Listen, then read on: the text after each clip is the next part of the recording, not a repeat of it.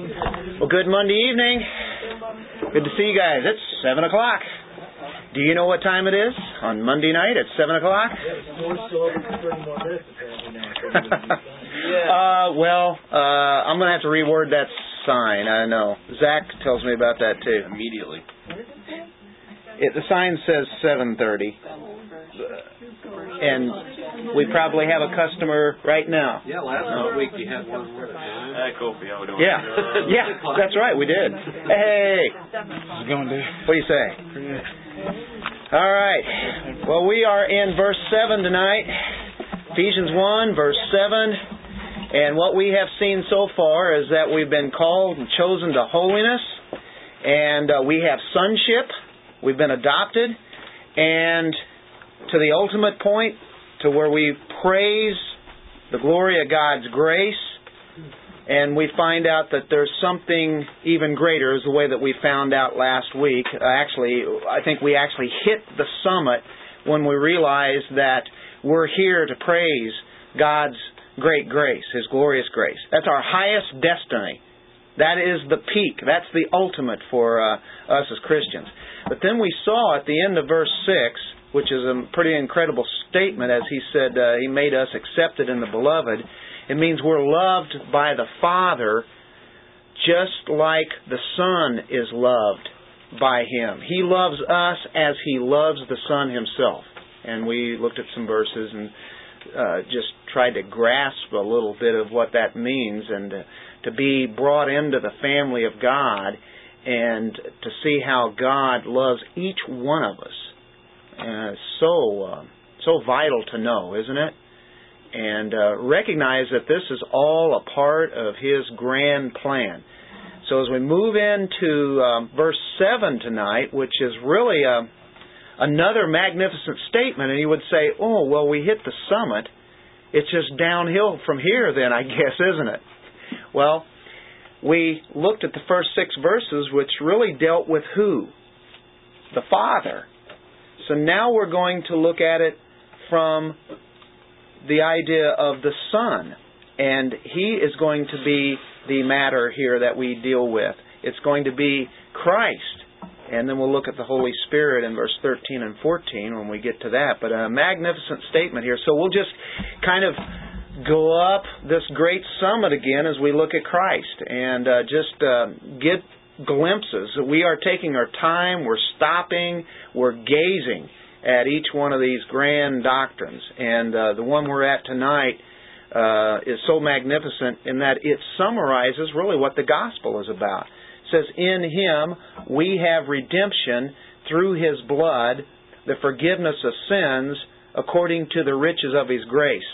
We come face to face with this heart of the gospel, this whole idea of redemption. So we stop, take a glimpse, and just gaze. We are not uh, trying to fly by on this incredible chapter.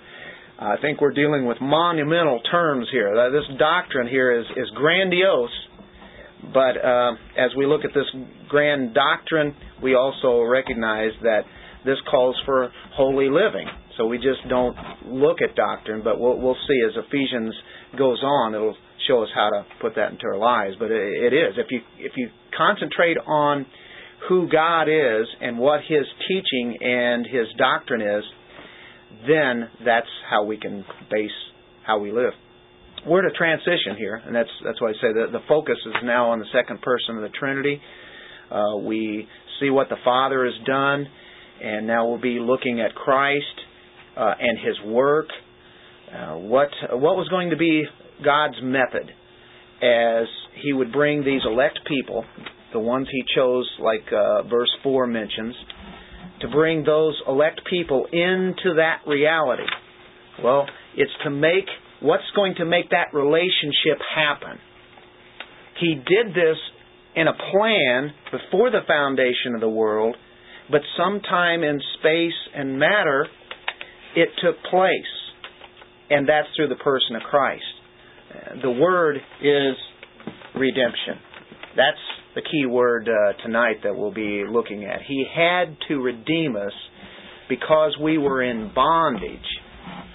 And uh, if he did that, it meant he purchased us to bring us into his family. So redemption, that's the key word. I don't know if there's any other comparable scripture in the Bible, maybe except for maybe Romans 3, 24, 25, 26, that deals with this fantastic statement of redemption. There are a lot of verses constantly all over Scripture about redemption, but uh, one grand statement in the way that it's made, uh, it's it's hard to to mount up over this text here. The significance of redemption and here and what it means is is really incredible.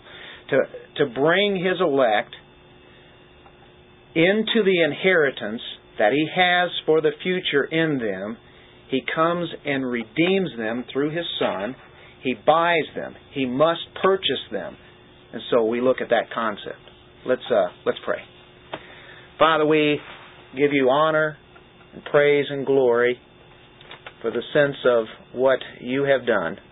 What an incredible thought it is as we have focused on the Father's plan and we see it and that was put in action by the person of Christ and through the power of the Holy Spirit you have taken people that were in bondage to sin and totally changed them to be a part of your family. And how incredible, how fantastic, how awesome it is that we look at that and just dwell upon it, keeping our minds focused on that, because you get all the glory when we are doing that. In Jesus' name, amen. The concept of redemption. Let's uh, let's read that verse seven again. After we have seen what He's done in the great plan, and then went all the way up to the max, went all the way up to the summit of the mountain where He says it's to the praise of the glory of His grace, the glory of His grace, by which He made us. That grace, He made us accepted in the Beloved. He loves us like He likes the uh, loves the Son, and and we have been placed in to the Son, in, in Christ. That's the whole point. Now, with that thought and the beloved, he focuses on Christ and he says, in Him. How often do you see two words, in Him, in Christ? In Christ. That's what qualifies uh, our standing, our position, in Christ. And uh, you'll see that over and over. Paul just uses it in all of his letters. His epistles are filled with in Christ. That's that's where it's at.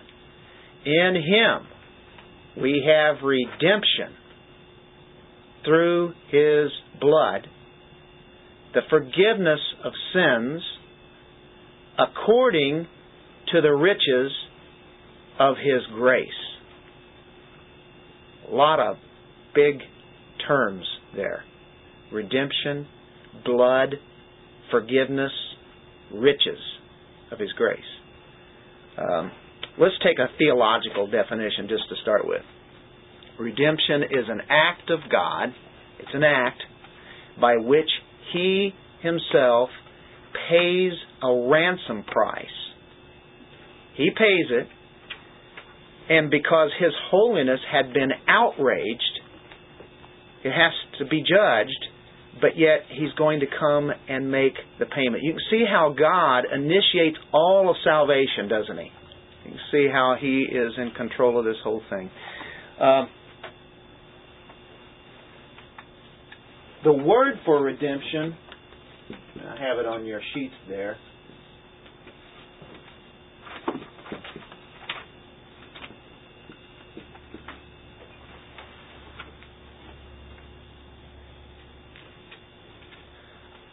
apolutrosis is the word. And the idea is to pay a price for. To uh, redeem is to let one go free on receiving the price. When somebody has paid the price, then you let them go. And that's what is happening here. This is, uh, lutrosis is dealing with a loosening or letting go apo is away from. To let, to, so literally it means in the Greek to let go away from.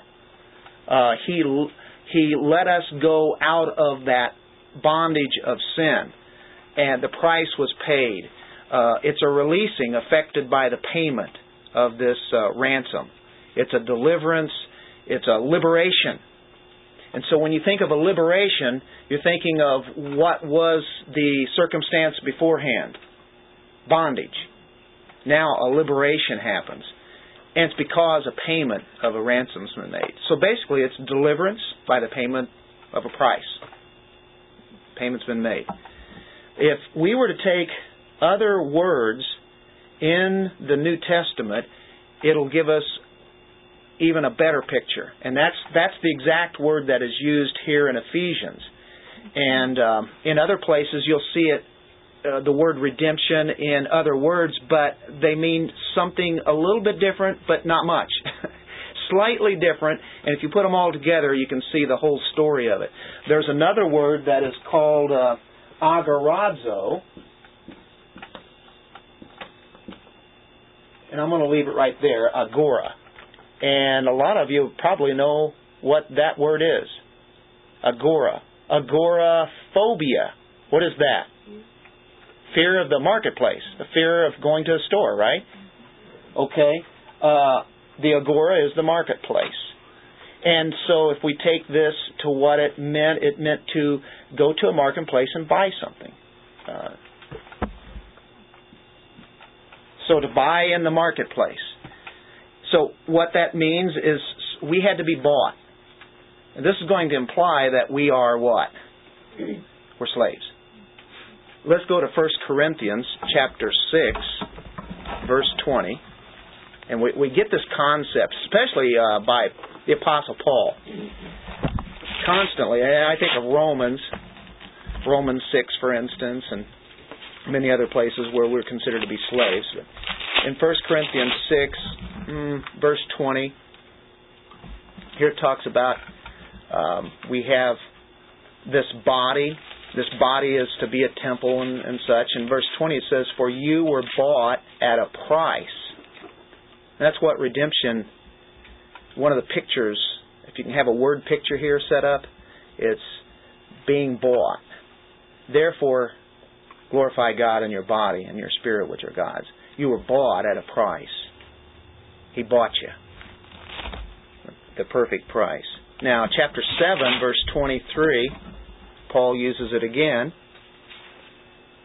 It says, You were bought at a price. Second time in two chapters. You were bought at a price. Do not become slaves of men. You've already been bought out of a bondage. Don't uh, let men come in and put you into some kind of a bondage because I've set you free.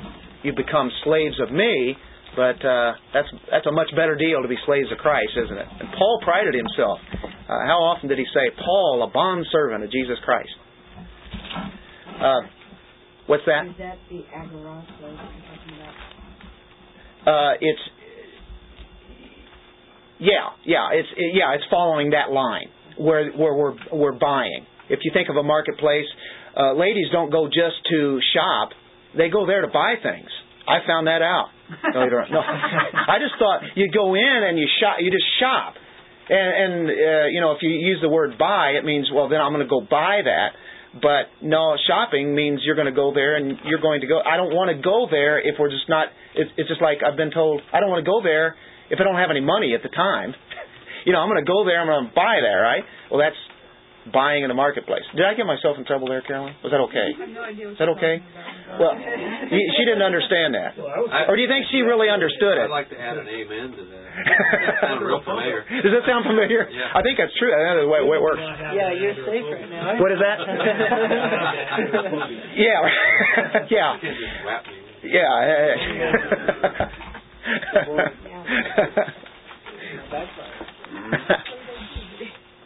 Okay, chapter 7, verse 30.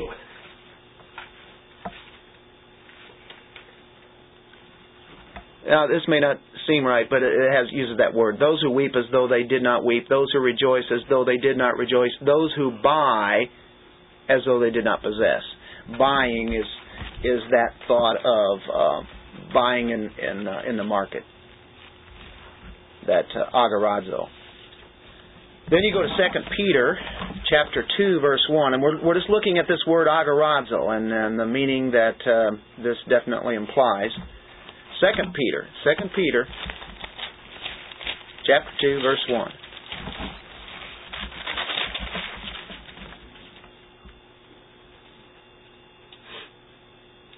This this is a tough verse, but that word will be in here. But there were also false prophets among the people, even as there will be false teachers among you who will secretly bring in destructive heresies, even denying the Lord who bought them and bring on themselves swift destruction. It would take an evening to explain this. So just um, if, if you have if you ever want to get into that and have some questions on that, uh, we'll we'll talk about that later. But the idea is the word bought. Uh, there's a there's a buying there's a buying in in the market there. Uh, same same word agorazo. Do one more. Revelation chapter five verse nine.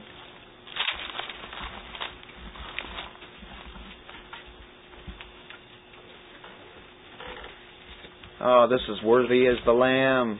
They sang a new song saying, You are worthy to take the scroll and to open its seals, for you were slain and have redeemed us or agorazoed us to God by your blood. Redemption and blood right there is together like it is in Ephesians, like it is very often. So I think something that we can relate to here is we were bought in a market what kind of market was it? it? Is a slave market. We were bought in the slave market. The whole world's a slave market. Now there's another word that's related to this one, and it has two letters before this. So it's going to still take on the same meaning with something extra added here. It means to buy out of the marketplace. You buy it, you take it out, and sometimes it means I'm taking it out of there, well, it will never be there again. And it's related to lutrosis, where it's dealing with loosening them and letting them go. You buy, you get them, eh, you go into the marketplace, you buy out of there, and then there's there's the idea of being set free. And of course, that's where the uh, the first term really comes into play. It seems to me, from looking at these passages, that this is a one-time transaction. Um, we are being bought. We are being redeemed. Um, I, I don't understand how people who believe that you can lose your salvation can look at these passages and think that there's an exchange policy. You know that that you could be bought back. Yeah. By by the world or by the devil or, or whatever. That it seems to me that that these things that we're talking about, you were bought is there's a finality to it. It's a it's a transaction that has been completed, and it can't be retracted. That's a good point because if he buys something and then he loses it, then he wasn't able to. He, he bought it, but it's it's gone now. Well, yeah, I mean he bought he bought it. It's it's his. I mean, it's his. We've been bought. We've been purchased. No matter what so, that yeah. object wants to do. There's no return. Well, yeah. The 30 day return policy. well, so goes our our society. all the time that aren't saved. So. to buy out of the slave market. Very related to this.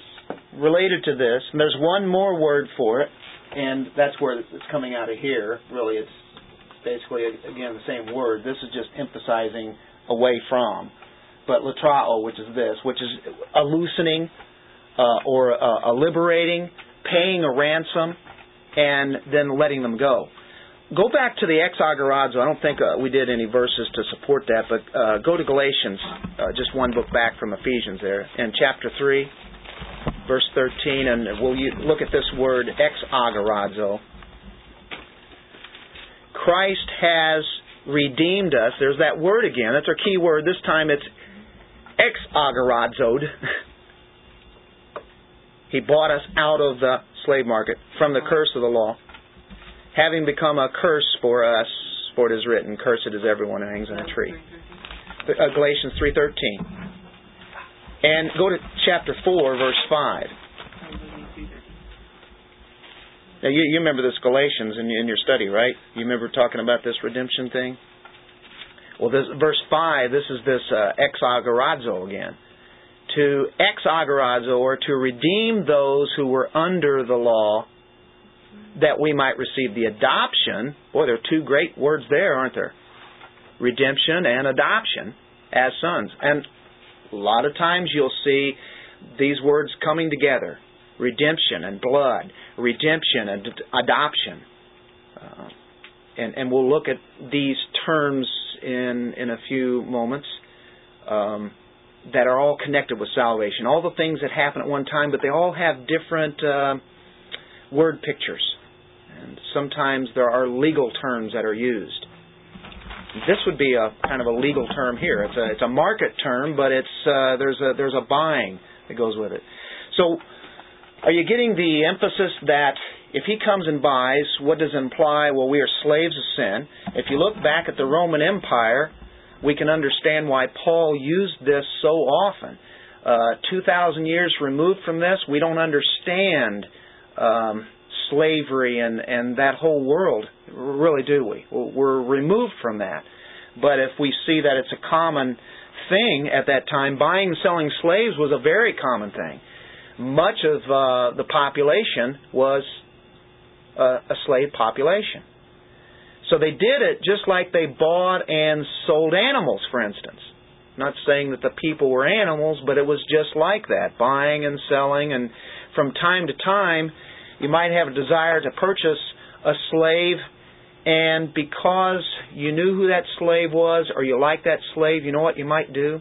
Some people would actually do this. They would go into the marketplace, the slave market, buy them, take them out, and then set them free.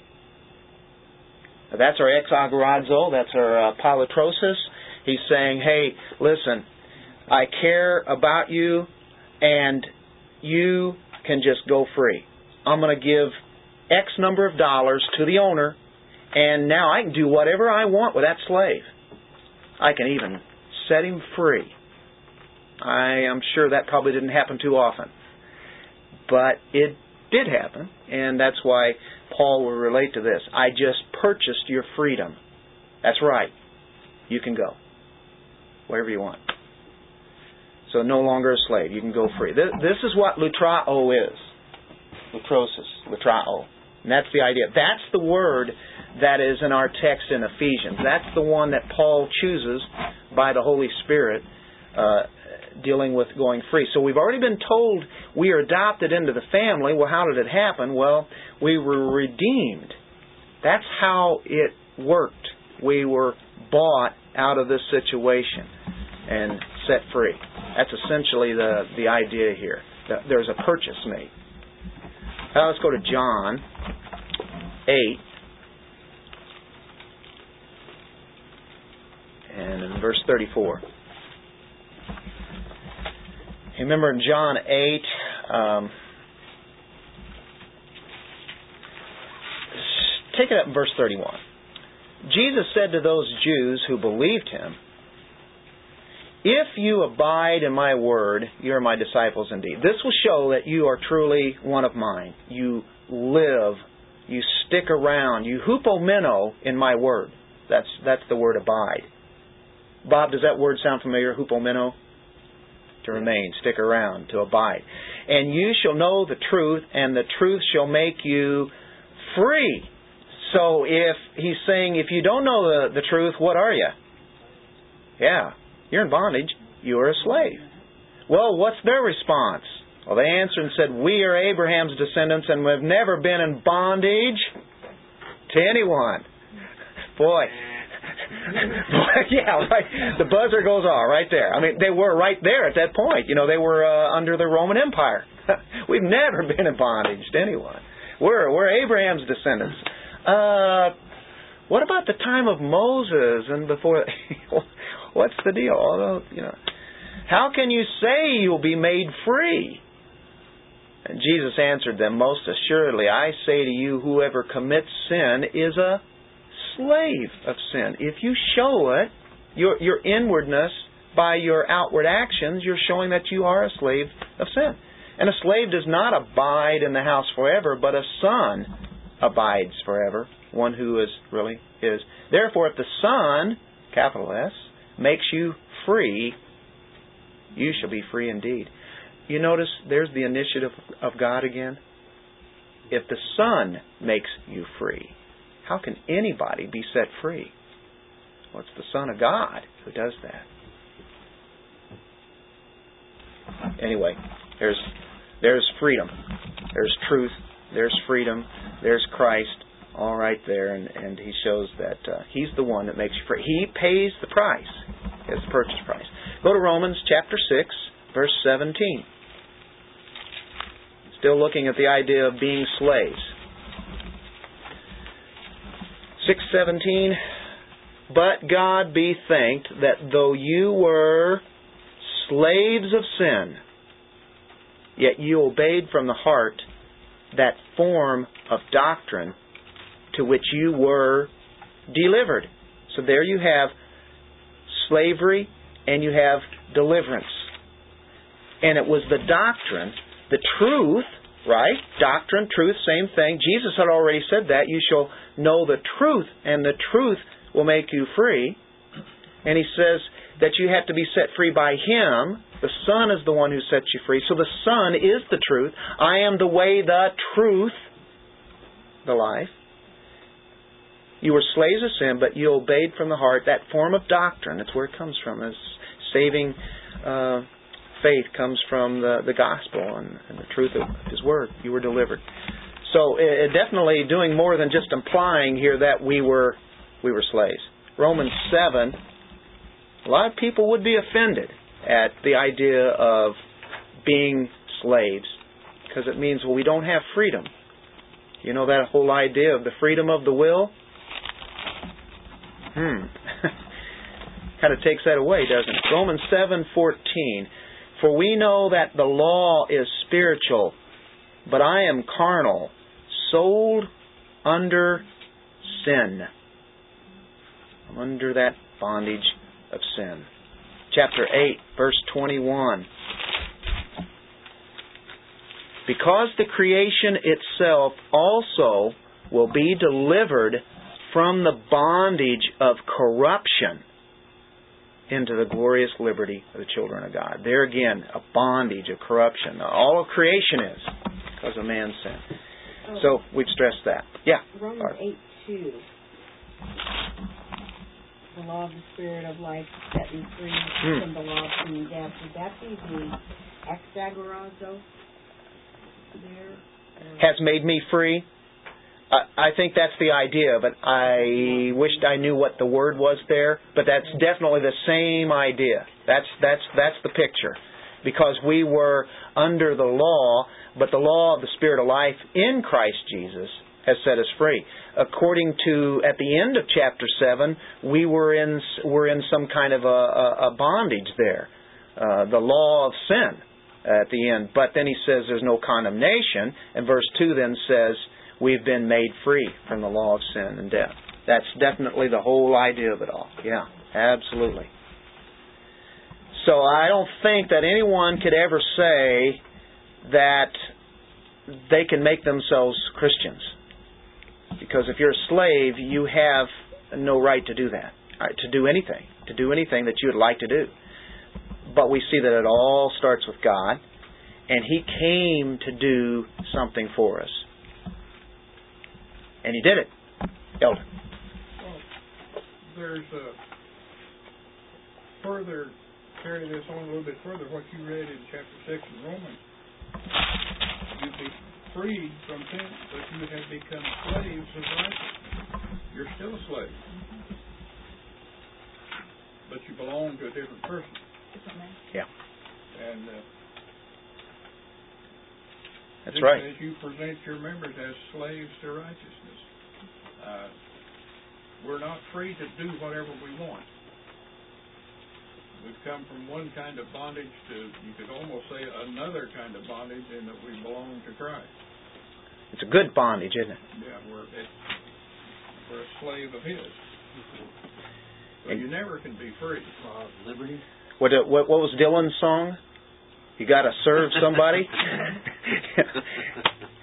You're either a slave of sin. Wasn't that in Slave of righteousness. One or the other. bought, he purchased the slave and he set him free, but he would still be underneath that man, would still be have the rights to that that slave, even if he was free, or would he be to cancel? Uh, the picture probably breaks that. I mean, yeah. I mean, he'd go out after that guy about a couple years later. Hey, hey, remember I set you? Free? Yeah, But he could also say, well, I was bought by, yeah, was right. bought by. Yeah. The, the fact of the matter, he was still set free by him. But uh, yeah, So we have two, okay, go ahead. Isn't it like, you know, we were a slave of sin, which is a bad thing, and we're a slave of Christ. He sets us free, and like Paul says, we give our life willingly back to Him. Is that not right? I, a- and of course, the the willingly part is that he has broken our will to stay where we were at. We we think it's we think we're we're uh, we're in pretty good shape. We don't know how much in bondage we really are, but he's the one that now gives us the freedom to act upon that. Uh, he has given us the power, the grace to now want to serve him, whereas before we didn't. And so willingly, the, the, the thing is, he, he has put that into us. Now we desire to do that. So now we have the free will to do the obedience. Now, and the thing is, if if one is a Christian, they now have the ability to serve Christ. Do we always do that? No. But we definitely have the ability, we have the power, we have the strength, we have the Holy Spirit. We have the Word of God. If we don't obey Him now, um, we have no excuse because we can do that, whereas before we couldn't. So, yeah, uh, yeah, I hear what you're saying. I got, I got another question on. Uh, in your first paragraph there talking about redemption, a couple of times you, you said we were liberated, procured by payment of a ransom. Ransom's always paid to somebody. Who was the ransom paid to? Well, I remember and Yeah. I know that's not right, Right. it was paid to the devil to buy it. That's not right. I heard that for a long time. Yeah, and and that is not true at all. I know that's not Right. true. the um, well, if the law's demands have now been met, they were paid for. The Father is pleased with what the Son has done. So the demand of the law is what? Perfection. The price was paid by the blood of Christ, which is what was the demand was. So, the ransom was actually paid to the father. would- is that how we term it? I think that's a poor choice of words. How, how do we term that? Ransom. What the word ransom? Yeah. Not really. It's biblical. Um, I know what you mean. If you if we take it in our terminology in our English today, the way that we look at that, yeah. yeah, Yeah. Uh, the biblical term, and of course that's why we have to kind of qualify that, right? Let go go to uh, Mark Mark twenty. Uh, uh, it might be Matthew twenty.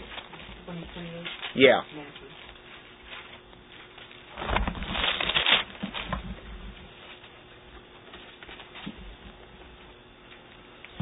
just as the Son of Man did not come to be served, but to serve and to give his life a ransom for many. That's again, it's it's paying the price for uh, doing the blood. Uh, I mean, you know, uh, as he was killed, the blood was shed, um, and as that happened, the ransom was then made. Um, that's redemption. Redemption, ransom are uh, connected together. That would be being bought, being paid for, and it's not. And like I say, it's it's not buying it from Satan to get out of his bondage. Satan wouldn't. I don't care what kind of price you give. It's not dealing with him anyway. It's it's God's um, demand.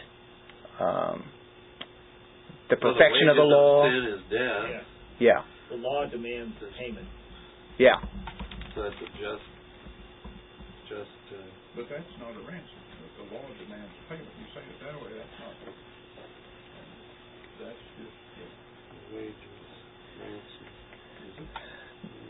I, let's see. I think um, You don't agree with it. We're stuck here in the back row.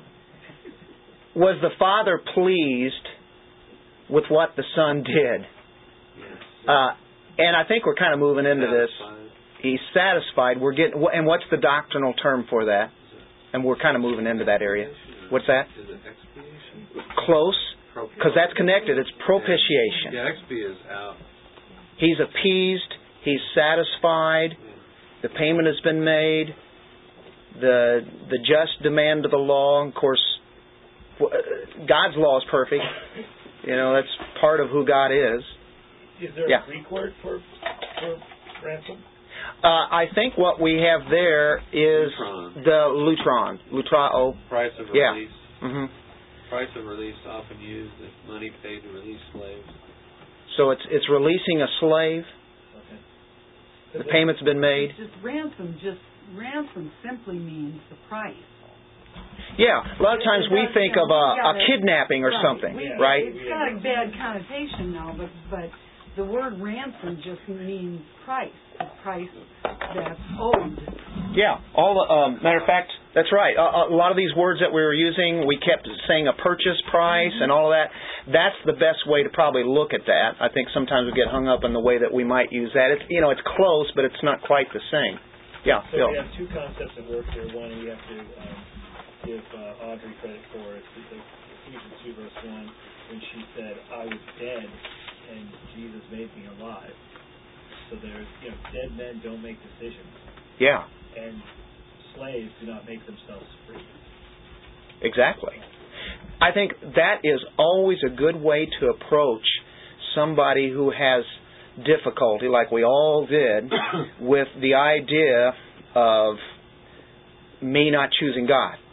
Uh, because they say, "Well, I chose Him." Well, yeah, you did, but what did He have to do first before you you can you can choose Him? You know, if you can get on that level, that that those pictures are great.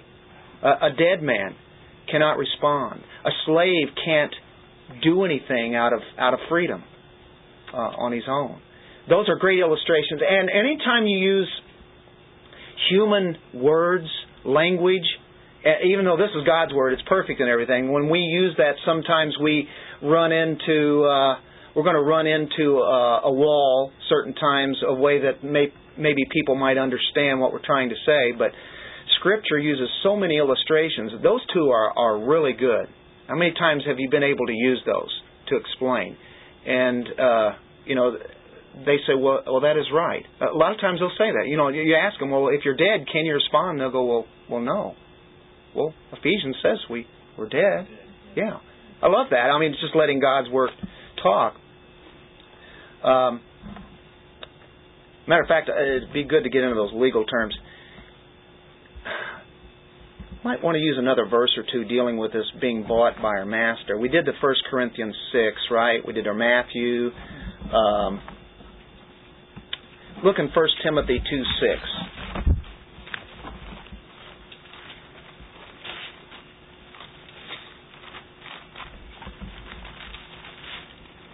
Again, this is Paul's language that he uses. He loved to use uh, this terminology. And here again, who gave himself a ransom for all to be testified in due time. This is Christ, and it's t- he's talking about him being a mediator. Him being the mediator paid the price. The, the purchase was made. Did we do Galatians? Well, we did Galatians 1 4. We did a couple of Galatians verses.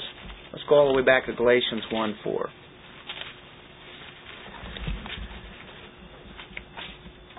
Boom, he, he starts hitting it pretty hard and heavy, but in verse 3 he talks about grace and peace. In verse 4, who gave himself for our sins that he might deliver us from this present evil age. There's, again, the same thing about bringing us out of that situation that we're in, that bondage, and that imprisonment. uh, go to Colossians 1.13. He has delivered us from the power of darkness. Now, the, the idea here of delivering is a rescue. That's a good theological term, too, deliverance.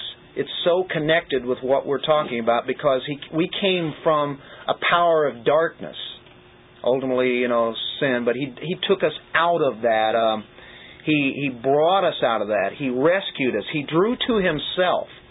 That's, that's a thought of delivered and conveyed us into the kingdom of the Son of His love. So He took us out of darkness, conveyed us into the kingdom of His Son, brought us into that.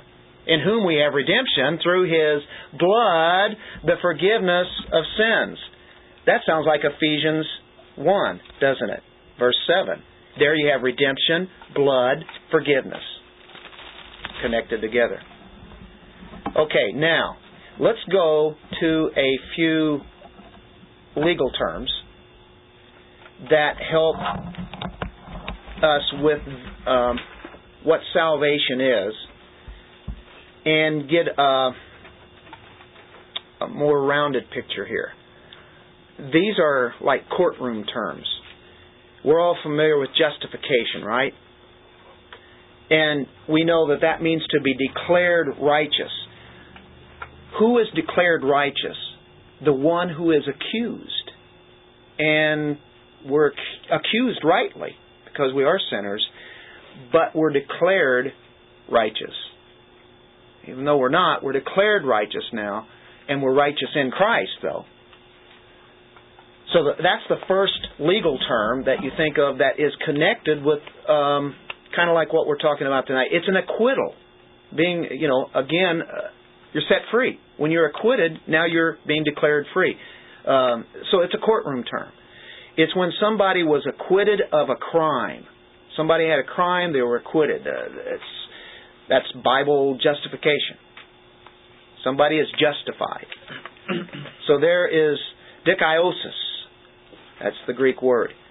Paul uses that a lot, doesn't he? Another one that he uses is forgiveness, and that'll be the word that's uh, used in verse 7 here tonight. The word is aphemi, you ha- I think you have these on your sheets, right? This is where you have the debtor receiving the cancellation of sin. His sin has been canceled. Okay, we, we've had the picture of, of this whole bondage thing and us being taken out of that. Justified goes right along with it with another angle where you're in court, you're declared righteous. Here we are forgiven and so that's another thing that happens. That means the debt is canceled. And let's say if somebody was in court and there was a lawsuit and they're wrangling about it in court and there's a judgment made and the judge says you don't owe anything, your debt is canceled. The retribution has has been made, whatever, it's it's done. Uh, the price has been paid. Let's say somebody went and paid the price for him. Of course, the best picture is where you have the judge coming off of the stand, taking another position, and then paying the price for that one who was on trial there. Uh, but we translate this into the Bible as forgiveness. So we have terms that Paul used that were used in the courtroom, and he uses those quite frequently.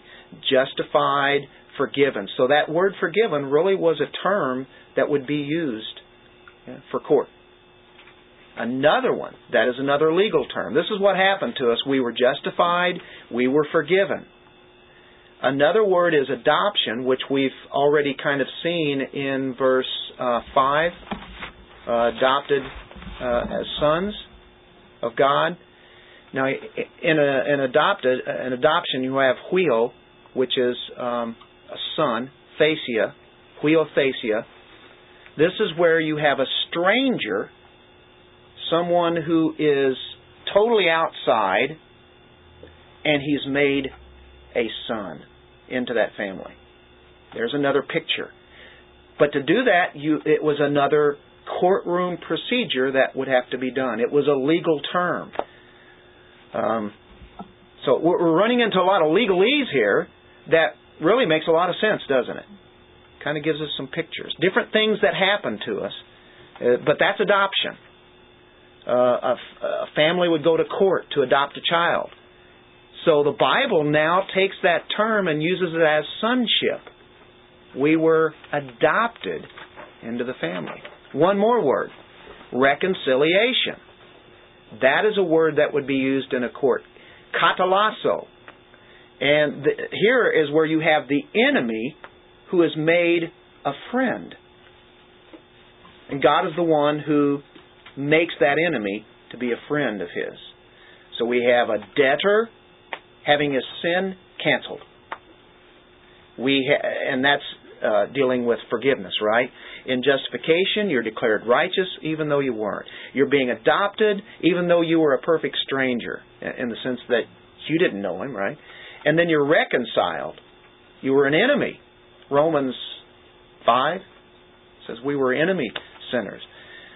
So uh, uh, you have a reconciliation at court. You have a divorce proceeding that's going. And then, let's say, two fighting factions here, and they're brought into a suit, and then somehow a reconciliation is brought about where the two get back together again. And that's a courtroom reconciliation. That's exactly what Paul uses. That's the terminology that would have been used specifically in court, translates it, puts it into Scripture, and we say, oh, I know what justified means. I know what forgiveness means. I know what adoption means. I know what reconciliation means. And then tonight in Ephesians, he uses the term that is a marketplace term. Marketplace, courtroom.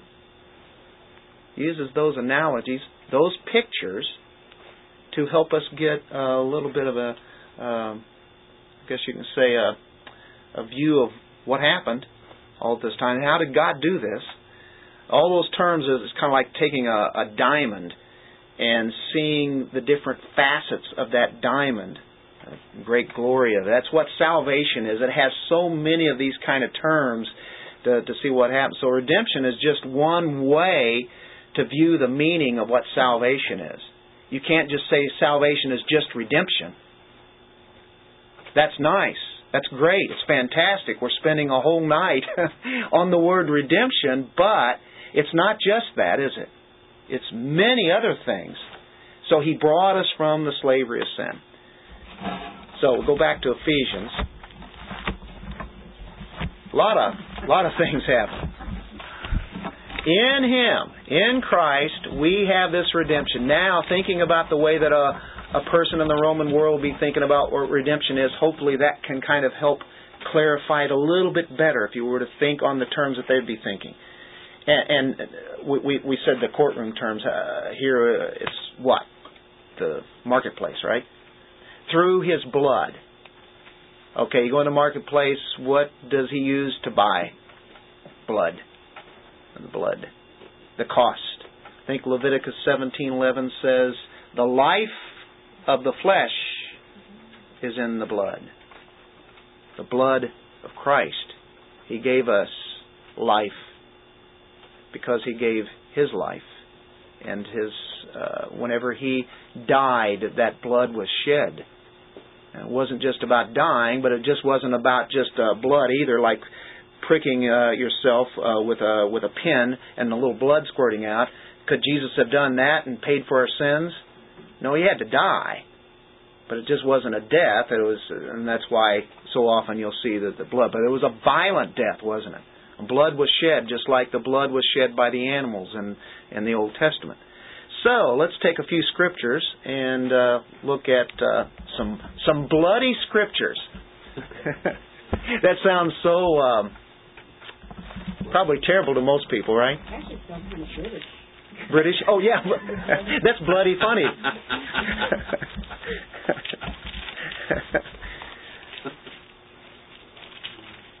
we just don't hear that in America too much, do we? Bloody. Ten four. Huh? For it is not possible that the blood of bulls and goats could take away sins. And then he's going to talk about Christ, but his blood That's that's the idea. The blood of bulls and goats, and he's relating to the Old Testament, right? But we know the blood of Christ. That sacrifice of Him is what is going to uh, make that payment. The offering. If you look at verse ten, by by that we will have been sanctified through the offering of the body of Jesus Christ once for all. His his um, his his body, offering up his whole self, his his death is the idea. Uh, Matthew 26. We were in 26:20 earlier. Go all the way to verse 28.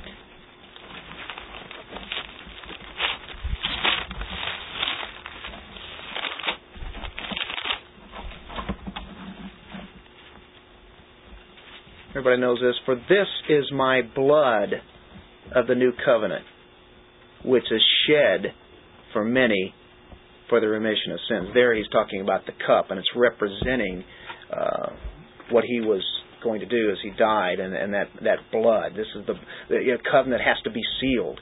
Uh, there has to be a, a blood um, sealing with the blood. So my blood of the new covenant it's shed for the remission of sins, the taking away of sin, expiating of sins. Go to 1 Peter 1, 18 and 19. Ah, famous verse here.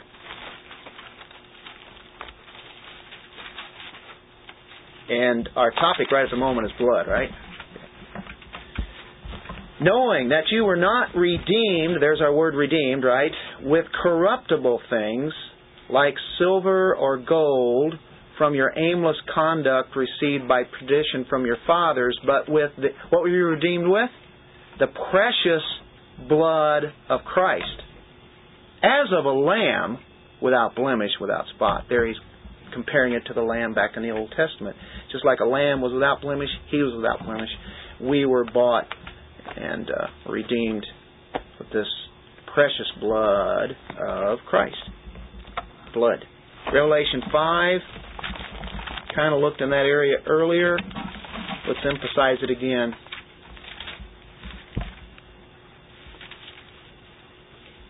Now, when he had taken the scroll, verse 8, the four living creatures and the 24 elders fell down before the Lamb, each having a harp and a golden bowls full of incense, which are the prayers of the saints, and they sing a new song, saying, You are worthy to take the scroll and to open its seals, for you were slain and have redeemed us to God by your blood.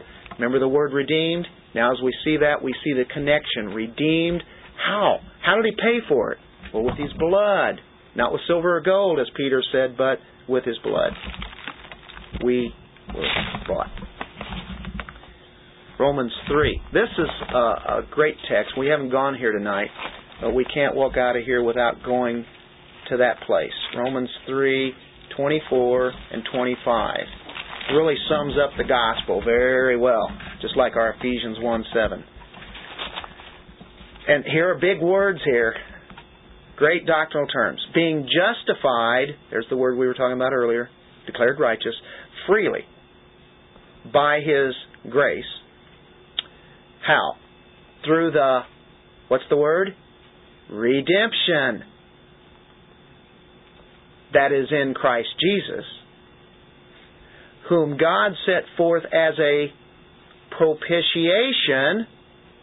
God was pleased, He was appeased by his blood through faith to demonstrate his righteousness. Justified, redeemed, propitiated by the blood. Great doctrinal terms, aren't they? I wonder why NIV doesn't use propitiation. Good point. Do they use expiation there? Atonement. Atonement. Okay. Related to that, but there is an issue on it.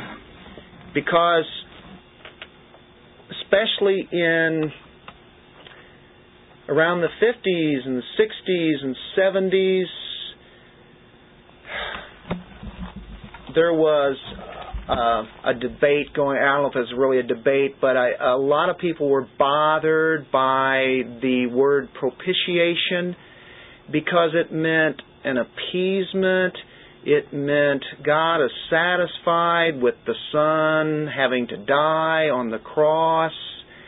liberate, uh, liberal theology had a lot to do with that term being pushed aside and not used. That's why we don't hear the word propitiation much anymore, except by some of the writers today of Reformed tradition who are now starting to bring that whole idea of what atonement is and the price that it was paid and what it did to the Father. And propitiation is a very key word.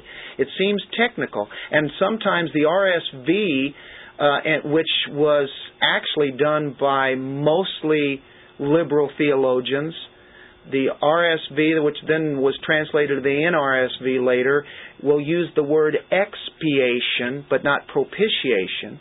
Expiation is good, and there's places for that, but it just means the sin was taken away. You can say, well, I don't see any problem with the Father being satisfied. Well, many do, because that's an offense to them that God, the Father, would demand this price and then He was pleased to crush His Son, as it says in Isaiah 53. Do you see? It hits at the heart of the gospel. The atonement is where it's all at. And, and the word atonement is okay, but the accurate word there, atonement means covering. And it is associated with it, but there is a slight but very meaningful translated word there that can mean more. It's, it's tied together, the atonement of the Old Testament sacrifice, but it's, there's a propitiation that, that extends even more. Now, did I confuse you? Is that okay? Does that make sense? Okay. Well, and also the Old Testament, the sin was never actually taken away; it was just covered. Mm-hmm. And, the mercy seat. And, with, and then with, with Christ's death on the cross, it actually took the sin away. Exactly. And that goes back to our study in the late 90s in Hebrews here at Alpha The late 90s. the late 90s. Well, we're never getting to. The rate we're going, we're never getting to Ephesians. That'd be okay. Lord wants to come back, that's just fine. I'm sure he could explain this a lot better than I could. I'll tell you, I know he can. Ephesians 2:13.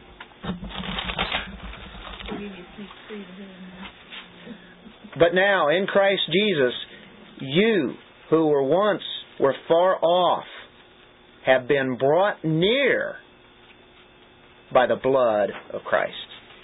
The blood of Christ. We were brought near because of the blood. Back to Hebrews 9:12. Blood, blood again bloody scriptures. Liberal theologians don't like to talk about the blood, by the way. Matter of fact, the whole idea of the sacrifice is really very offensive to them. Remember, the cross is offensive to people? Not with the blood of goats and calves, but with his own blood. He entered the most holy place once for all having obtained eternal what? Redemption. Connected again. And there again he talks about the blood of the animals and compares it then to the blood of Christ, his death, redemption. Once for all thing. Chapter 10, verse 19. I think we might have read that earlier. I believe we did. Uh, yeah, blood of calves and, and such. Um, oh, we've got to do 1 John 1 7. That would be good to do. That's about the blood. That's about uh, confession of sin. But if we walk in the light as He is in the light, we have fellowship with one another, and the blood of Jesus Christ, His Son, cleanses us from all sin. We have been saved. We have been forgiven. The price has already been paid, but it keeps on being paid. As you are in Christ now, the blood continues pay for that. It's already been done, but in this sense, as we have fellowship, uh, an ongoing relationship with Christ, we're being cleansed. It's like Peter um, having his um, his feet washed. He didn't want Jesus to do that, and Jesus was saying, "Well, if you don't do this, you have no part of me." it's an every, everyday cleansing uh, we've already been bought and paid for. That one-time action is done, but we need to be cleansed on a constant, uh, a constant basis. It's all on Him. So that was kind of representing that. Yeah, Bill. Well, what's interesting is that the NIV in this particular instance takes it a step further, which it didn't in other instances, and takes and uses the word purify. Uh, let's see. That's in. In First John seven. And the blood of Jesus purifies us from all sin. Okay. Yeah. That's even more. That's good. Yeah, I like that. Yeah, because that's what it does. It, it there's a purification done there. Yeah. Uh, Revelation one five, and uh, again about the blood. All sorts of blood uh, verses. We're only just using a few. Um, yeah, verse five.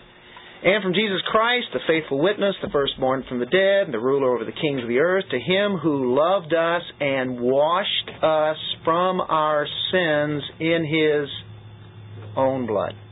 He washes us by his blood. The life of the flesh is in the blood. So anyway, that's uh, that's a few things dealing with uh, uh, the scripture on it, but it definitely brings into the atonement. It's all connected together. All these words come together. You have atonement, which you have expiation. The Day of Atonement was a great picture of expiation. You have the two goats. One of them is the scapegoat.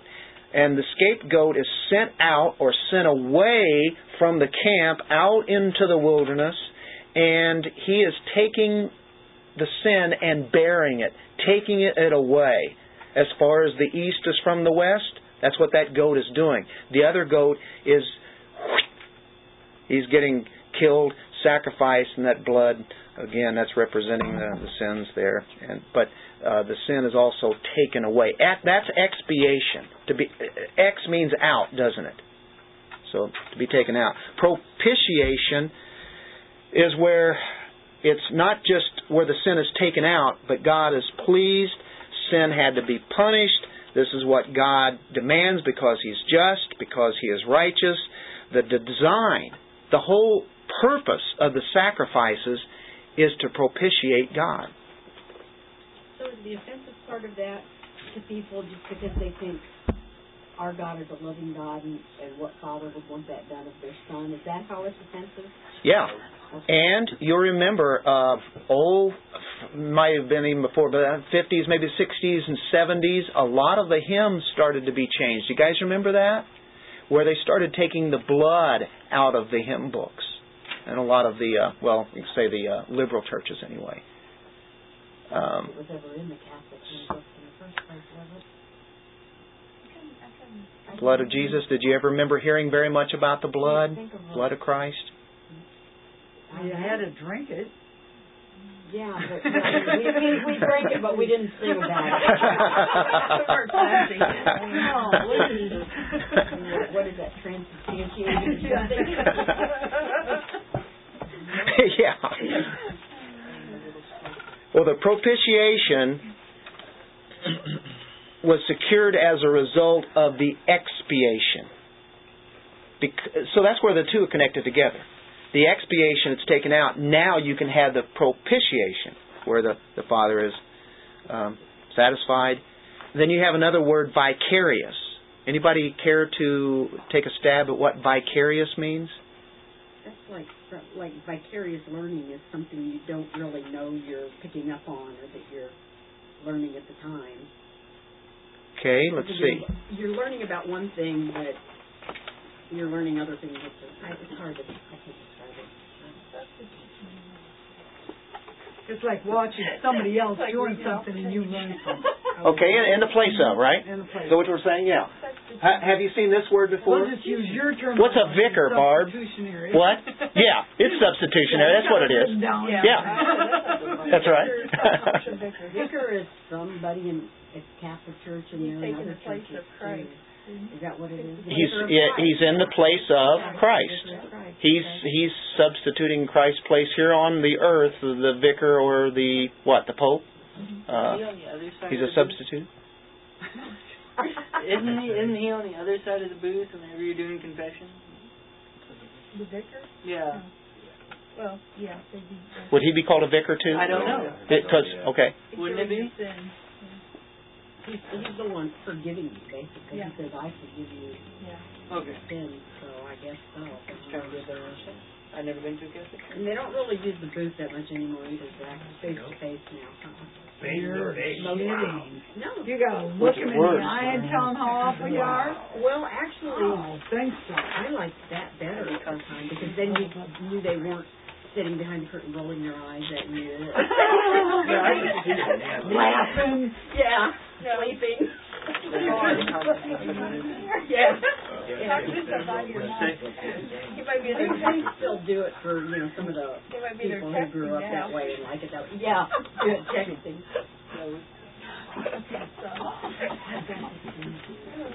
the atonement,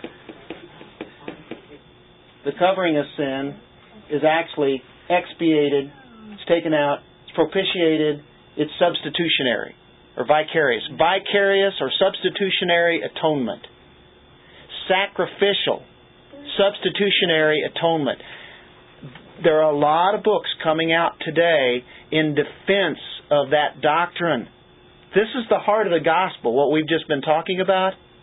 People have attacked the substitutionary sacrificial atonement. I'm not talking about people from the outside of the body of Christ, people that are so called within the body of Christ. And there's a publisher called um, Crossway, which is really putting out some very good books, and it's dealing with the atonement. J.I. Packer wrote a book on the atonement several, I don't know, decades ago probably, and it was redone, and uh, Mark Dever did it along with J.I. Packer and updated it. Uh, very good book dealing with atonement. They'll be talking about substitution and expiation and propitiation, the whole idea of the atonement.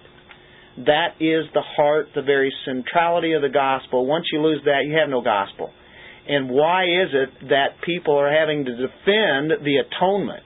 Well, just like any other doctrine, people are going to chip away till they finally try to knock it out. If you take out the heart of the gospel, you have nothing. That's what's in the liberal churches today. You really have no gospel. You have a social gospel. Because it's hard to swallow. Some of it is. Yeah, that's it's very offensive. Yeah. Yeah. That's right. So that's why when we talk about it to us, this is nothing really new. This is just old hat. Well, the gospel is old hat, and the, moment it, it turns into something totally new that's foreign, we're in trouble. But it's neat to see different facets and different angles of it, and that's why we keep looking at that and, and making it anchor into us. Because if you hear of somebody kind of like chipping away, you say, "Well, that sounds kind of funny. This is, doesn't sound right." When they start talking about the atonement in a different way or whatever, there is a, a New Age teaching called